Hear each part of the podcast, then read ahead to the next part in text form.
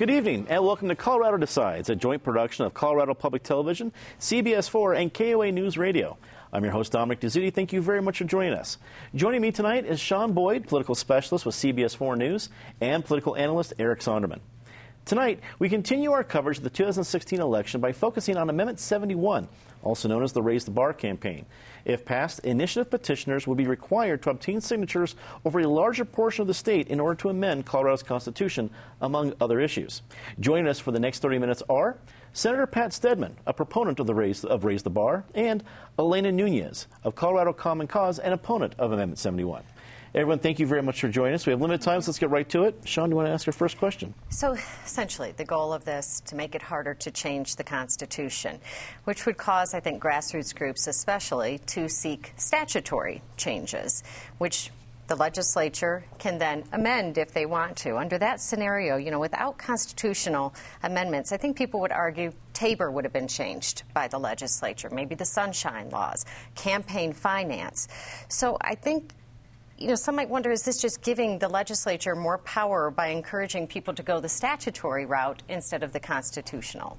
Pat, you want to start? I think Amendment 71 is designed to respect the Colorado Constitution and to say that our state's basic founding document for how our government is structured and what its powers and limitations are, that should be a document we respect and that we don't amend every two years. And yet, that's been the practice in the state of Colorado. We tend to amend our Constitution every general election, whether we need to or not. And the Raise the Bar campaign is saying, time out. We need to put the Colorado Constitution on a higher shelf in the library and only take it down on important occasions when we really do need to re examine the basic rights of individuals or the basic structure of our government. But that things like campaign finance regulation or marijuana or hunting season, these are not things that should be enshrined in our Constitution. These are policy issues that should be. Uh, able to be changed over time, that the legislature should have an ability to weigh in and, and to update the laws as needed. When things go into the Constitution, the legislature can't do that. And we end up with litigation, we end up with things in our Constitution that are declared unconstitutional and unenforceable, and yet they're still there.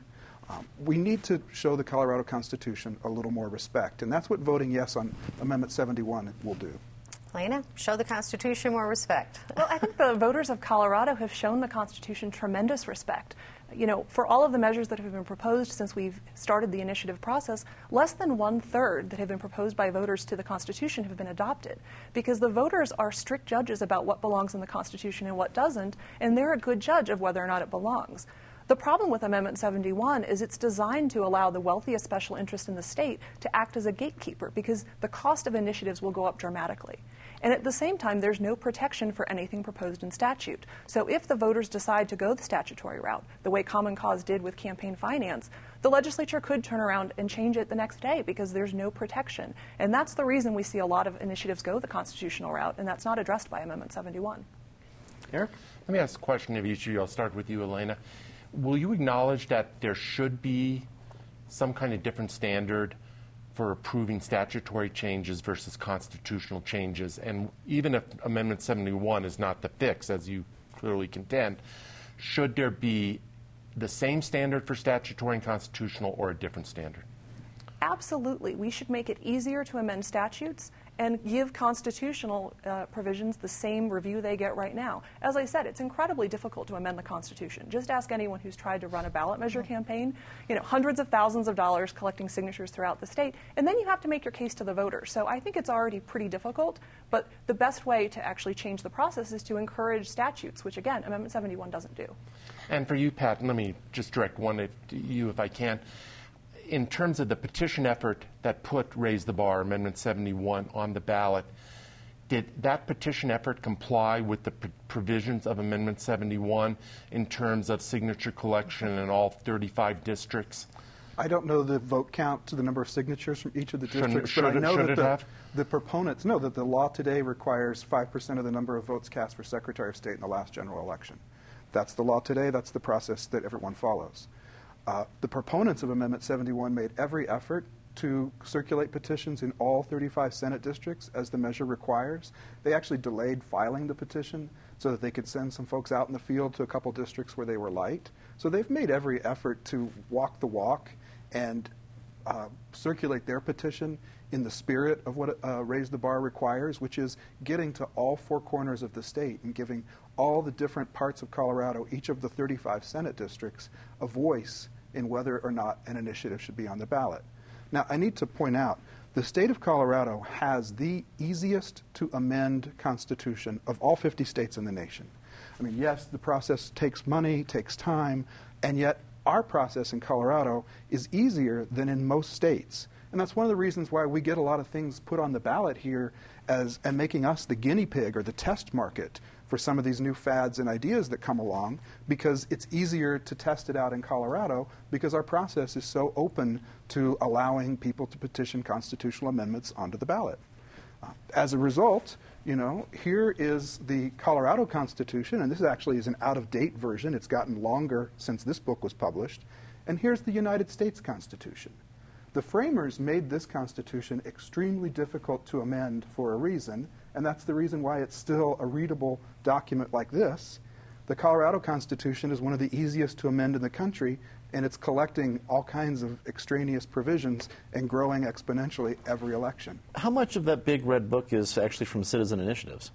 Quite a bit. Actually, some of the lengthiest uh, provisions in the state constitution were citizen initiatives. Great example of that is campaign finance reform.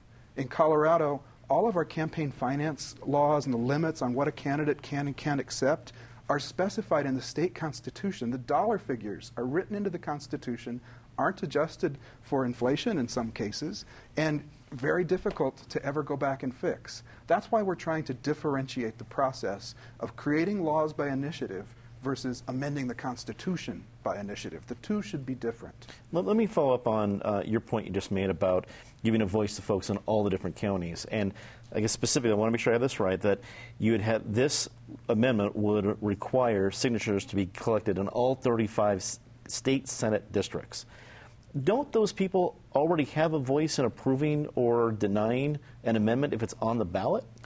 They have a vote for what appears on the ballot, but as far as the process of the grassroots coming together and signing petitions and initiate that, that can all be done here in the Denver metro area and never going west of the Continental Divide, never going to southern Colorado or out to the eastern plains. There's enough people and voters just in the Denver metro area to drive the whole ship. And in fact, that's how it often works.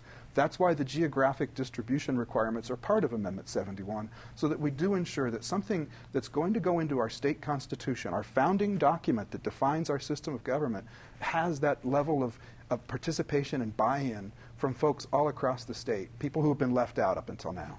But wouldn't that also give like Kit Carson County a veto power? I mean, if you couldn't get support in one Senate district in some distant part of the state.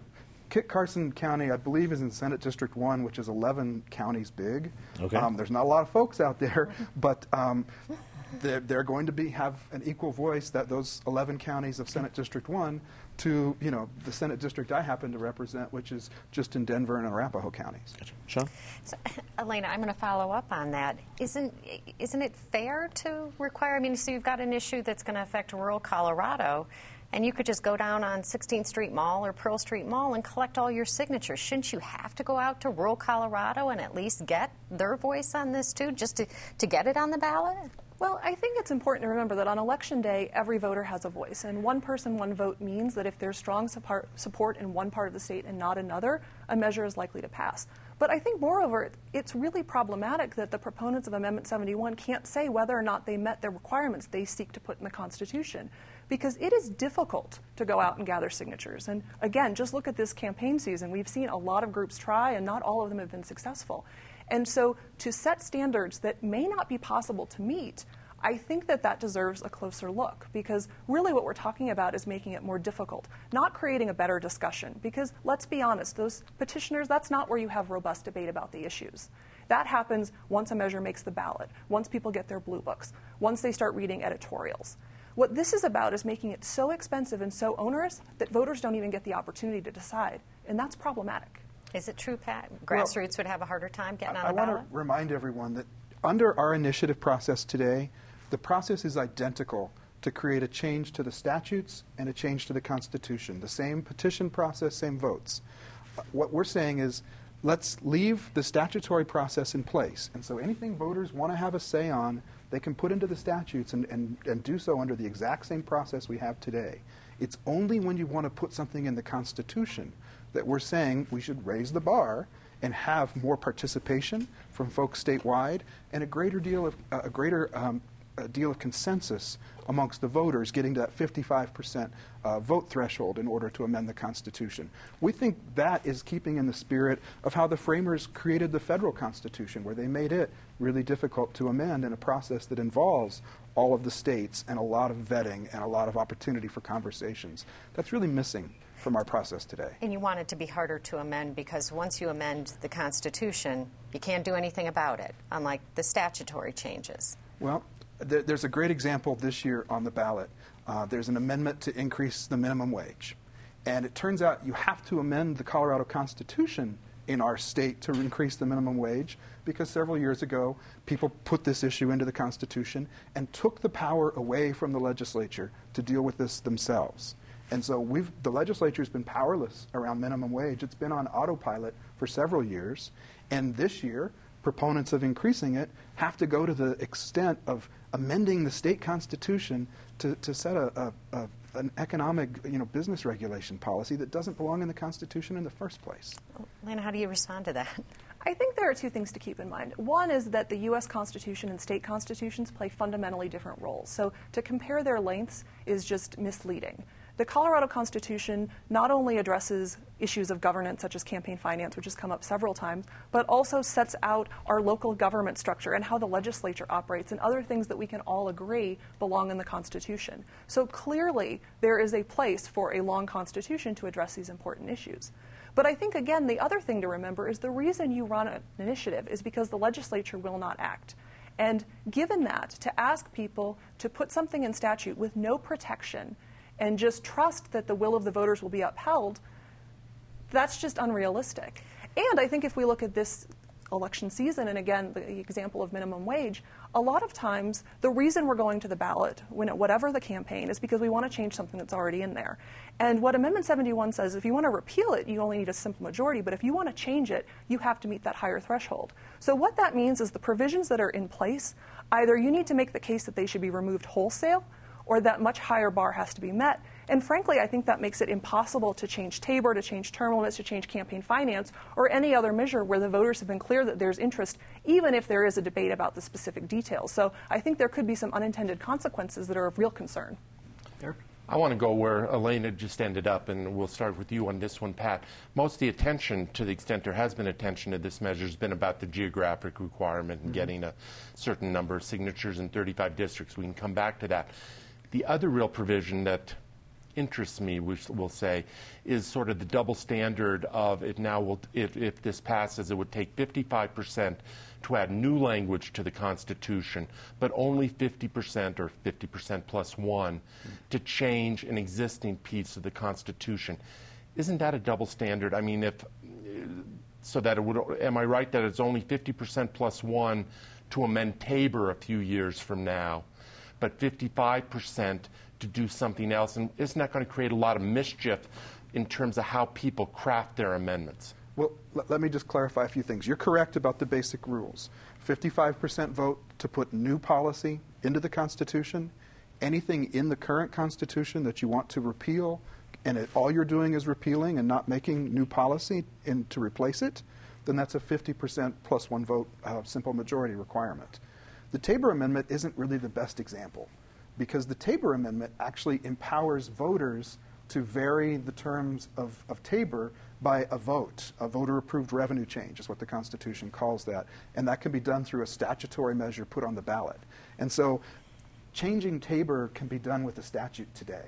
Um, at least the, the, basic fiscal policy of Tabor. Some of its other extraneous provisions, you know, real estate transfer taxes or things, those would need to be uh, a 55% vote to change the policy, a 50% vote to repeal it. I guess, but to back to the basic question, I appreciate the clarification.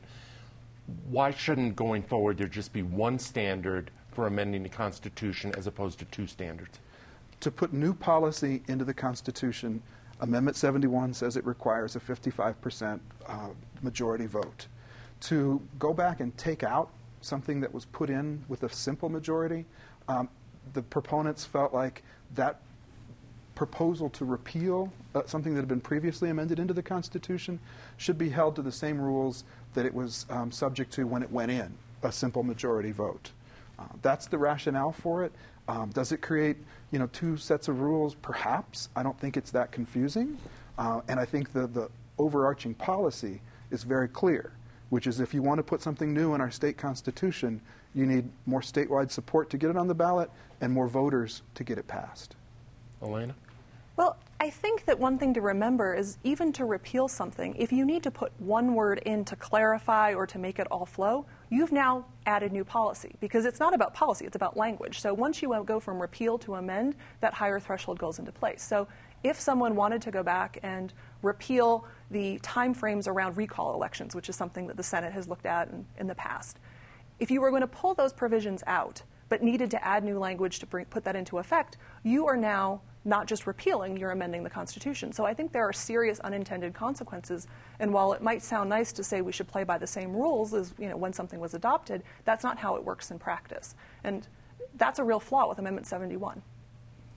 Shaun. So one of the arguments you've made um, for uh, keeping this current system is because if you put it in the Constitution, it's more difficult for lawmakers than to um, make changes and not uphold the will of the voters. But, but you can hold them responsible if they don't. Can't voters, you can vote those lawmakers out if they don't uphold the will of the voters. So, how does that argument hold weight? Well, I think we have to look at more than just the election. There's redistricting and the fact that not all districts are competitive. There's our campaign finance system, which again would be a whole other topic for another day. But the idea that it's as simple as just voting out lawmakers who go against the will of the voters, while that's true, it's also true that there are often not consequences for politicians who go against the will of the people. And that's why the initiative process is so important, because that's that direct check. If the legislature is not responsive, the voters can go directly to the ballot, whether it's statutory or constitutional, and make the changes they want to see. And that's important. For me, I don't think this argument has a lot of merit that, that we need to be afraid of doing something in the statutes, therefore, everything goes in the Constitution where the legislature can't touch it. I, I don't know of an example where the legislature has come in and revised or repealed a citizen statutory initiative. I'm not familiar with an example of that. And I can't imagine, you know, having served in the legislature for seven years, I can't imagine the legislature as a body, as a whole, voting to override the will of the people expressed in an election to pass a statutory initiative. To me, that's something I, I, would have a hard time doing, and I think most legislators would. We respect the, the, voice of our voters. Can you think of an example? Sure. Amendment 15 was passed by the voters to implement campaign finance reform, and after a narrow court ruling, the legislature went in and did a massive rewrite going far beyond what the court called for, and that's why when Amendment 27 was passed by voters in 2002, it was put in the Constitution to protect that desire for a strong campaign finance system. Campaign finance is a great example of an issue where the, the, the, boundary lines, the, the rules of the road are changing. The federal courts have been very activist in First Amendment law around campaign finance, Citizens United. And as a result, things that we enshrined in our Constitution a few years ago today are unconstitutional. And the rules are likely to change again because this is a, a something legislatures and courts and litigants and groups like Common Cause are very, very active in. Uh, a great example of something that should be let to the legislature, kept in statute where it's flexible and adaptable over time, and you can react to court rulings that come down. But no, in Colorado, our process is, favors sticking everything in the Constitution, even if it doesn't belong there. That's what we're trying to fix. Eric? We have about four minutes left, which time goes faster uh, around here, so we'll keep try to keep the answers crisp. Let's talk about the geographic piece. Are there other progressive states, and I mean by progressive states, states that encourage direct democracy, i.e., initiatives like Colorado does, that have this rigid a geographic requirement that you have to hit your mark in 35 out of 35 districts? If you do 34 out of 35, you're out of luck. I'm told that there are other states that have such a bar, but the bar might be 80% or 66% or something like that. Why such a rigid standard pattern? And we'll let Elena in. Well, again, the geographic signature requirement is intended to involve all parts of Colorado. it's 2% of the voters in each of the uh, 35 Senate districts. The overall requirement to qualify an initiative for the ballot is 5% of all the votes cast for Secretary of State at the last election.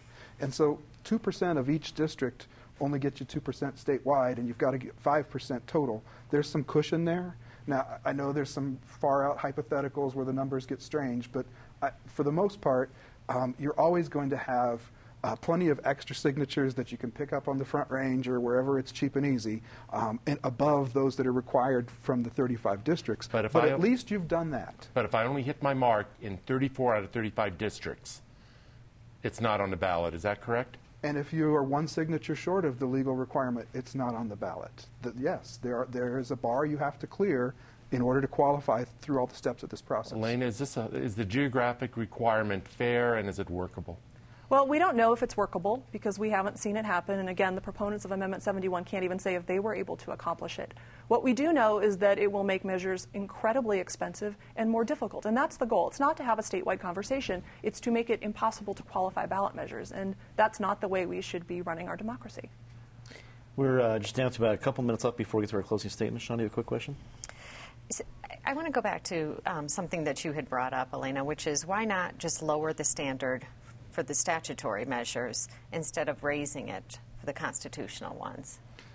You know, I don't think you would find a lot of voters who would tell you that we don't have enough ballot issues in Colorado and we should lower the bar so we get more things on the ballot for us to wrestle with. I don't think that's what people want. I, I, our initiative process was built in a way so that on important issues where you've got the, the wherewithal and the will to get 5% of the voters, you know, to sign petitions and do all this, that you can put something on the ballot. But making it easier to get more things on the ballot, I don't think is what voters want. We're talking about making it harder to amend the Constitution, leaving available the ordinary uh, statutory initiative route under the current rules. Elena? Again, I think the voters make clear when they think that something belongs in the Constitution or not. Less than a third of the measures that are proposed for citizen initiative to the Constitution are enacted. And that number has actually gone down in the last 10 years. It's now under 30%. So what we see is that voters are actually quite discerning at deciding what belongs in the Constitution and what doesn't. So to try to protect voters for themselves by making it so expensive and onerous to put something on the ballot is really insulting to the voters of Colorado and bad policy. Let me ask you just a quick 30 second answer question here. We're in 2016. The election season has been none like at least it has been a couple of generations. Are you worried, Senator Steadman, that uh, an initiative like this, that is asking voters to essentially make it harder for them to themselves to amend the Constitution, is going to be a hard sell in a year like this? We've seen a lot of support for the measure. Uh, chambers of commerce, uh, organizations all across the state have endorsed this, particularly um, folks um, from local government and, and rural Colorado and parts of the state that normally get left out of these conversations have been very supportive. We've you know, circulated the petition statewide, got the signatures, and now Colorado gets to decide. Elena? Well, I think that history can tell us something in that twice there have been efforts to make it more difficult to amend the Constitution, and voters have rejected it twice. And I think in this political climate, asking voters to take away power because they can't discern what's good policy or not is a, is a really insulting proposition. Well, it is time for the part of our debate to ask our uh, representatives for closing statements. We offer each of them one minute to talk directly to you, our, our viewers. Uh, we start with Elena. You have one minute. The floor is Thank yours. you. You know, I think it's important to remember that the initiative process is an important part of Colorado's uh, democratic legacy. It enables us to propose changes when the legislature won't and to address important issues. And Amendment 71 is about setting the bar so high that it blocks off reforms to all but the wealthiest special interests. And that's why when you look at who's supporting Amendment 71, you are seeing it's a lot of politicians and special interests who want to make it difficult for the voters of Colorado to propose and adopt changes. And not only that, we'll see serious unintended consequences if, as a result of Amendment 71, we can no longer adapt and adjust the constitutional provisions we already have. So, for all of those reasons, it's important that we protect our Constitution by ma- maintaining the status quo and uh, voting no on Amendment 71. Elena, thank you very much. Senator Pat Steadman, the floor is yours for one minute. Thanks. I think voters should vote yes on Amendment 71 and raise the bar for what it takes to amend the Colorado Constitution. It's important to remember that when you're petitioning an issue onto the ballot, you have a choice about whether to put it into the state statutes or into the Constitution. And today, almost everything goes in the Constitution because the process is identical. Raise the bar would change that and require statewide involvement in the petition process and a higher number of votes in order to actually put something in the Constitution. It leaves available the current process, the same thresholds for changing a statute, which is where many of the policy issues that uh, end up on the ballot really belong. And when you hear arguments that this takes away your right to vote, it doesn't. It just makes it harder to amend the state constitution, respecting and protecting our state's foundational document where our individual rights are protected and the limits on government power are defined. That's not a document we should amend easily and often. It's something we should be more thoughtful about and yet preserve the right to change policy at the ballot box with statutory measures. Thank you very much. That is all the time we have for our look at Amendment 71. I'd like to thank our guests for joining us, Senator Pat Steadman and Elena Nunez. I'd like to thank my fellow panelists, Shaun Boyd and Eric Sondermann. If you'd like to find out more information about any of the general election ballot issues or races, please visit our websites at cpt12.org slash election or cbsdenver.com and koanewsradio.com. Be sure to join us next Friday, September 23rd at 9 p.m. as we look at the Medical Aid in Dying ballot initiative. Also, be sure to stay tuned later tonight. We have the premiere of Both Sides of the Story, our special high school debate series, tackling all the great topics here in Colorado. The first episode is going to be with East High School, tackling medical aid in dying. Uh, they're not bashful, they're going right to the uh, uh, uh, very good topic. It'll be a tournament edition. That's right, this entire season we'll have four different high schools facing off, and we'll have a champion by the uh, time we get to Election Day. Hope you tune in every Friday night at 9.30 for that, and Colorado Decides every Friday at 9 o'clock. For everyone here at Colorado Public Television, I'm Dominic Dezzutti. Thank you very much for watching. Good night.